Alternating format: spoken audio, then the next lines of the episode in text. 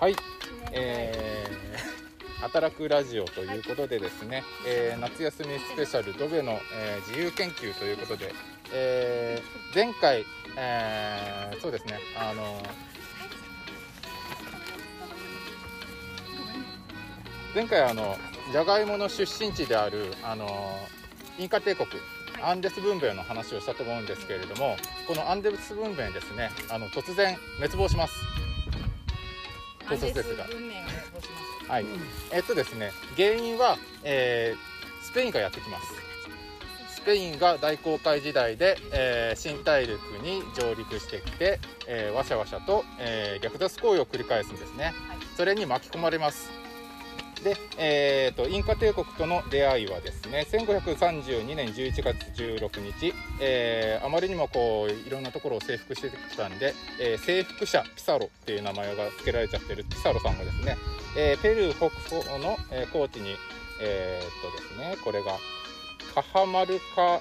カハマルカってところでインカ帝国の、えー、皇帝アタワルカっていう人と会見します。でえー、その時に一種の騙討ちを食らってですね、このアタワルパさん、えー、ピサロ、ピサロさんにあの捕まってしまいます。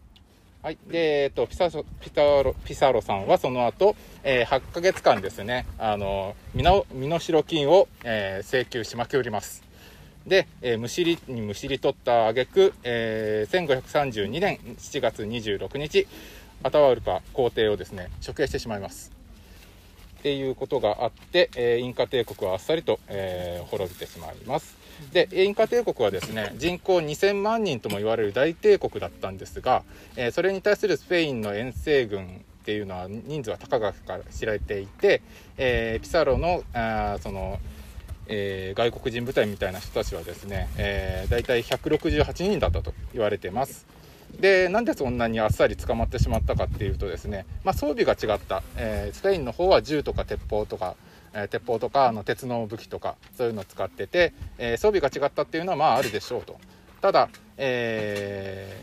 ー、一応そのもう一つ理由があったと思われるのが、えー、馬に乗ってた、えーっとですね、騎兵がいたんですね。あの新大陸っていうかアメリカの方の人たちっていうのはあの基本動物には乗らないです。あの特にあの北部の、えー、北アメリカの人たちは動物っていうのは神聖なものなのであのまたがったりはしないです。はい、でえっとまあそういうのがあって動物に乗ってる人結構背が高くなるんですよね。それにビビったっていうのもあります。ただ、えー、っと一番大きい、えー、理由があったとすればえー、っとですねあの新大陸の人たちにあの征服者である、えー、旧大陸というかヨーロッパの人たちがやってたので常套手段でやってたのがですねあの感染症をはや流行らすわざと流行らすってことをやってたんですよね。えーとヨーロッパの方では天然痘が、えー、一時期猛威を振るっていてで大体みんなかかってたんですけど な, なのであの集団免疫的に、えー、天然痘、えー、免疫持ってたんですよね。で新大陸にはなかった感染症なので、えー、かかりやすいと。で友好の印ということで、えー、その天然痘にかかった人の毛布を友好の印で送るっていうことを毛布, 毛布ですくるまってた毛布を送るっていうことをするんですね。そうするとあのそのえー、っと新大陸というかあの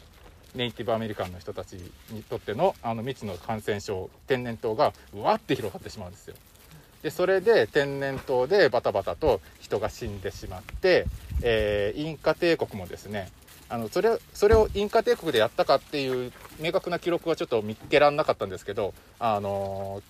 北アメリカではやってたっていうことですね。そういうことはなので、あのーまあ、そういうよくある手だったんでしょうということで、えー、紹介しました。で、えー、っと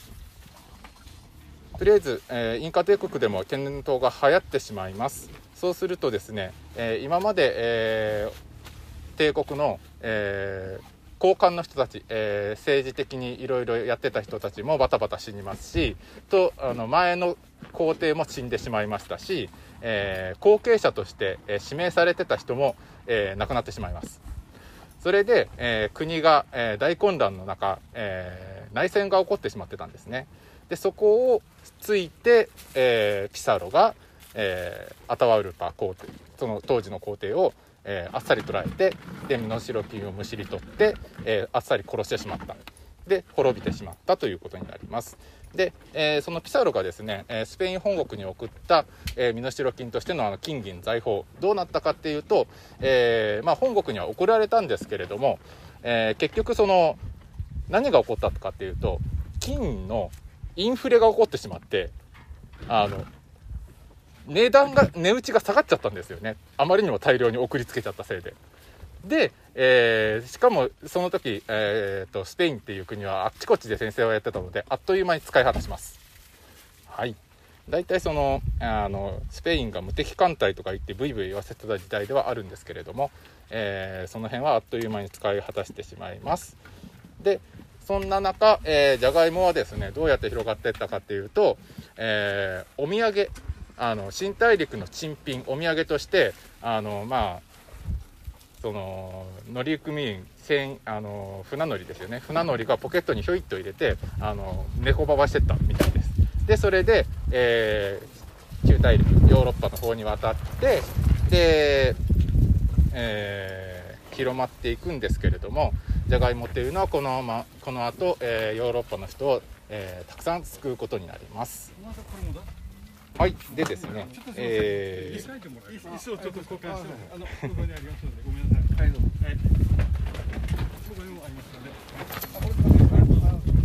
はい、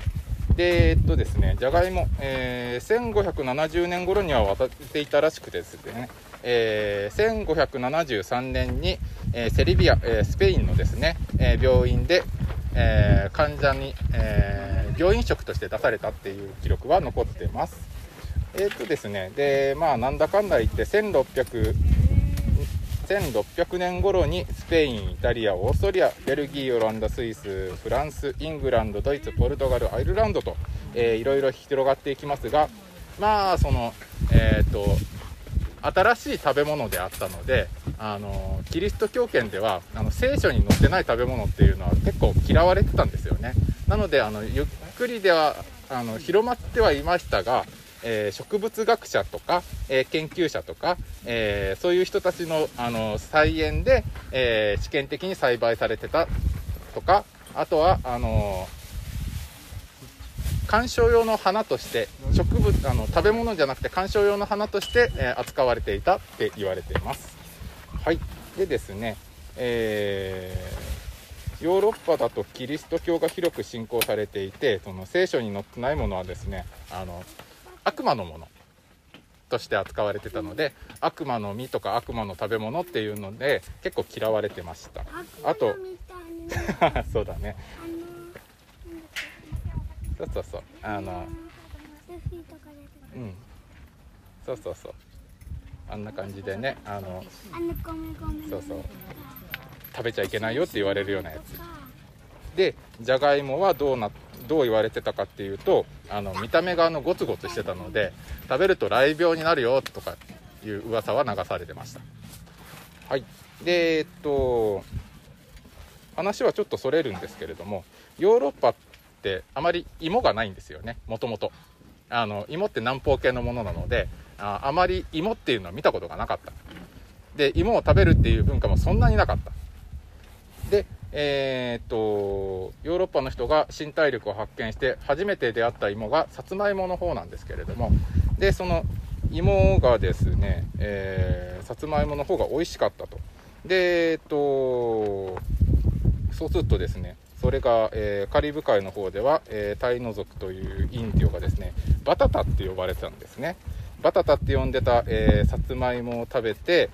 えー、これは良いってことで、えー、持って帰ったんですけど、あのスペインとかポルトガルとかだとまだ栽培できたんですけど、ちょっと北の方、えー、フランスとかドイツとかイギリスとかその辺だとうまく育たなかった。でもあのそいつはあの美味しいっていう話は入ってきてて、で次に発見したジャガイモ、これもあの芋芋の方を食べる植物ということで、なんかごっちゃになったみたいなんですよ。で、えー、そうそうそう。で、えー、っとでじゃがいもなんですけど、現地の言葉では、えー、パパって呼ばれてて、そうパパお父さんってことだよね。お父さんってことだと、あのあっちの表現だと教皇とあのキリスト教の教皇とあの一緒の表現になっちゃったりするんですよ。そうするとさすがにそれはまずいだろうってことで、あのじゃあ芋なんだから一緒だろうってことでパタタってつけて、そのパタタがポテトになったんですよね、あのイギリスに入った時に。でイギリスではポテトっていう風にあのどっちも呼ぶようになってしまったと。でえっとイギリス人のですね、えー、っとせんごひゃくろくじゅうごねんにこの、えー、ポテトについての記述が残ってて、ジョン・ホーキンスっていう人がですね、えー、パタタについて食べられる根の中で最も美味しいとしたわけですね。でえー、っとシェイクスピアの喜劇、えー、ウィンザーの陽気な女房たちでもですね、えー、主人公の皇族な騎士のホルスタッフがですね、えー、天よポテトの雨を降らせよっていうセリフがあるんですけど、えー、こっちはですね、えー、じゃがいもじゃなくて、えー、実は、えー、さつまいもだったそうです。はい。でえー、っとまあいろいろとそんなこんなで、えーあんまり好まれてはいなかったんですけれども、えー、さつまいもの方はなんか好まれてたらしいんですけど、じゃがいもの方はあんまり好まれてなかったけれども、だんだんとじわじわと広がっていきました。なんといってもあの気候にあったんですよね、ヨーロッパの、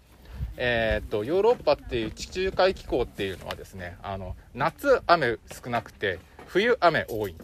ていう気候なので、冬に育つ作物っていうのが、えー、結構えー、栽培されるんですよ。なんであのキャベツとかカブとか人参とかですね、そういうのが結構得意だったりするんですけれども、えー、ヨーロッパです。でえー、とあと麦ですね。逆に日本だとあの麦、あの収穫時期に雨降っちゃったりするんで、あの得意本来得意じゃないんですよ。で、えー、そうカビ入るんですよね。でえー、ヨーロッパの方だとろくがつとかそういう春とか夏とか冬以外はあの結構乾燥してるんで、あのうまく育つんですよ。で、えー、そのじゃがいもの方はやっぱり、えー、冬に冬っていうか、まあ、春先に植えて、えー、ろくがつはちがつろくがつしちがつ、えー、とか、えー、はちがつとかその辺にあの雨降らないでくれると結構調子よく育つんですよね。なので、えー、重宝され、ま、あの食べるものとしてはあの割と、えー、これはいいものなんじゃないかっていうのをじゃ注目はされてたので、えー、各国にいろいろなんとかこう広めようとするエピソードが、えー、残ってます。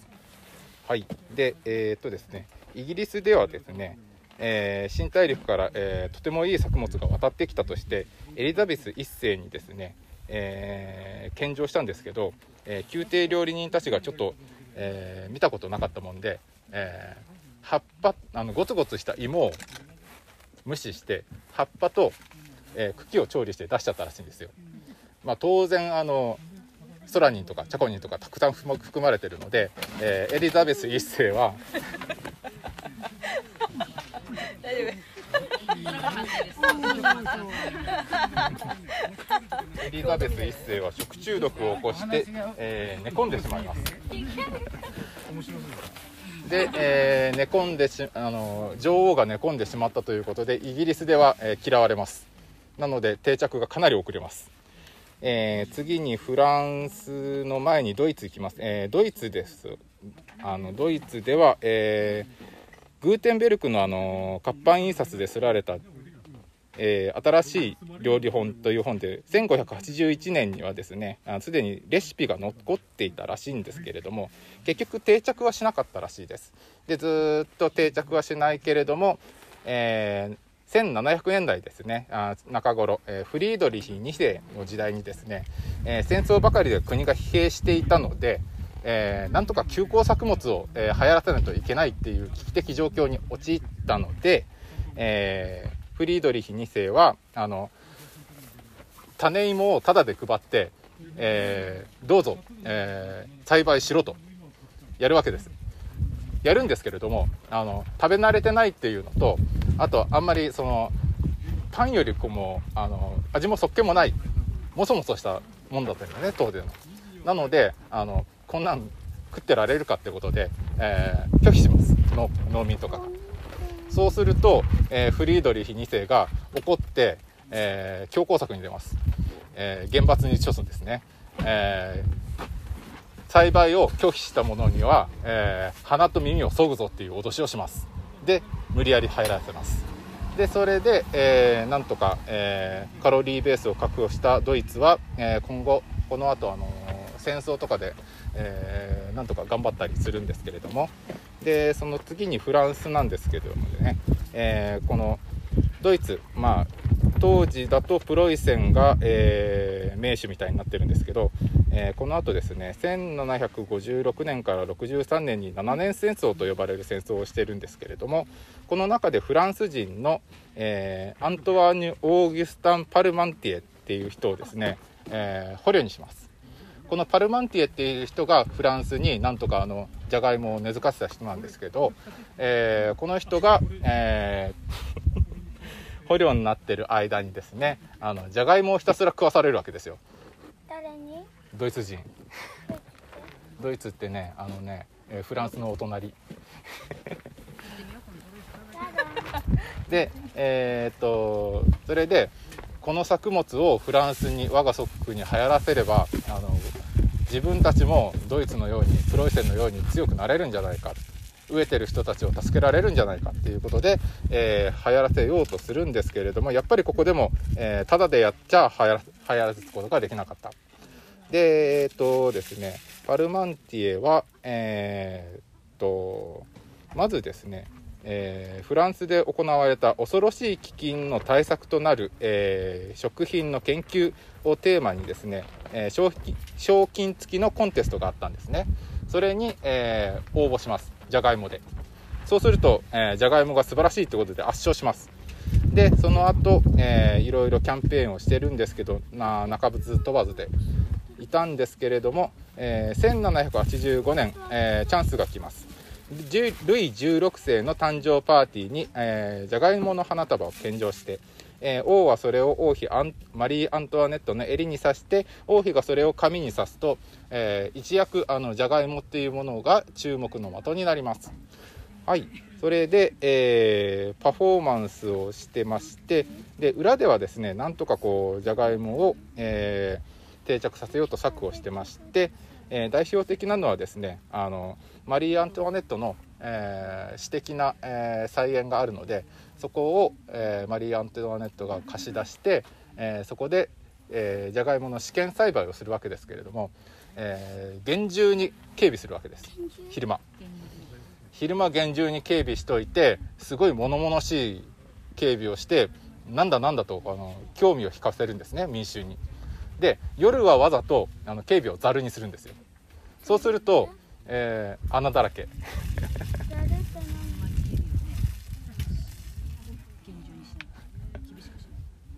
で、えー、警備が、えー、薄いと、えー、何が起こったかっていうと、えー、民衆の人たちが、えー、じゃがいも畑に侵入して、えー、種芋を盗んできました。で自分たちもどれどれと思ってあのこんなにあの王族が大事にしているものなんだからさぞおいしいものだろうと思って栽培してみて、えー、これはなかなかいけるじゃないと、えー、わざとそういう風にして、えー、持ち逃げさせて流行らせましたと。でえー、っとですねこのマリールイじゅうろくせいとマリー・アントワネットってことはですねあのこの後フランス革命であの処刑台の上にあの断頭台の上に上げられちゃう人なんですけれども、割とこういう風に普通に食料対策食料政策してたんですよね。これがですねなかなか皮肉なことでえー、っと皮肉だと思うんですよね。救おうとしてたんですよ上から。けれども、えー、パンをと言って、えー、怒った、えー、民衆たちに、えー、とっ捕まえられてしまいましたと。で、えー、こうやってですねいろんな国で巡り巡ってこうなんとか、えー、流行らせていってですね、えーそうするとですね、えーと、じゃがいもが流行って何が良かったかっていう話なんですけれども、えーと、まずじゃがいもを食べるようになって、えー、小麦がですね、えー、人の、えー、口に多くの人の口に入るようになりましたっていうのと、あとですね、じゃがいもを豚に食べさせることで、えー、豚の帰る頭数っていうのが増えたんですよね。えーと、冬にもある程度持たせるものことができたりするので、えー、そもそもあの豚もですね、やっぱり麦とか食べるわけですよ、餌としては、飼料としては。そうなると、えー、人が食べるものと、えー、かぶってしまうので、本来あんまり頭数変えなかったんですよね。なのでそんな、ね、肉を食べるっていう文化がそこまで育たなかったんですけれども、じゃがいもっていうあのヒーロー、あのカロリーベースとして非常に優れたものが入ったことによって、えー、豚を冬の間も飼うことができる、冬の間もあの食べさせることができるようになって、えー、豚がたくさん取れるようになりました。豚肉をたくさん取れるようになって、えー、ベーコンとかソーセージとかドイツのあのー、食卓ですよね。あれが非常に豊かになった肉食の文化が、えー、非常に、えー、発展することになりました。でですね、えー、そうやっていいことがいっぱいあって、えー、巡り巡ってこうイギリスやアイルランドにもだんだん広まっていきましたと。で、アイルランドでこの後事件、大事件が起こります。はい、今日はこの辺りにしておきます。ありがとうございました。ごきげんよう。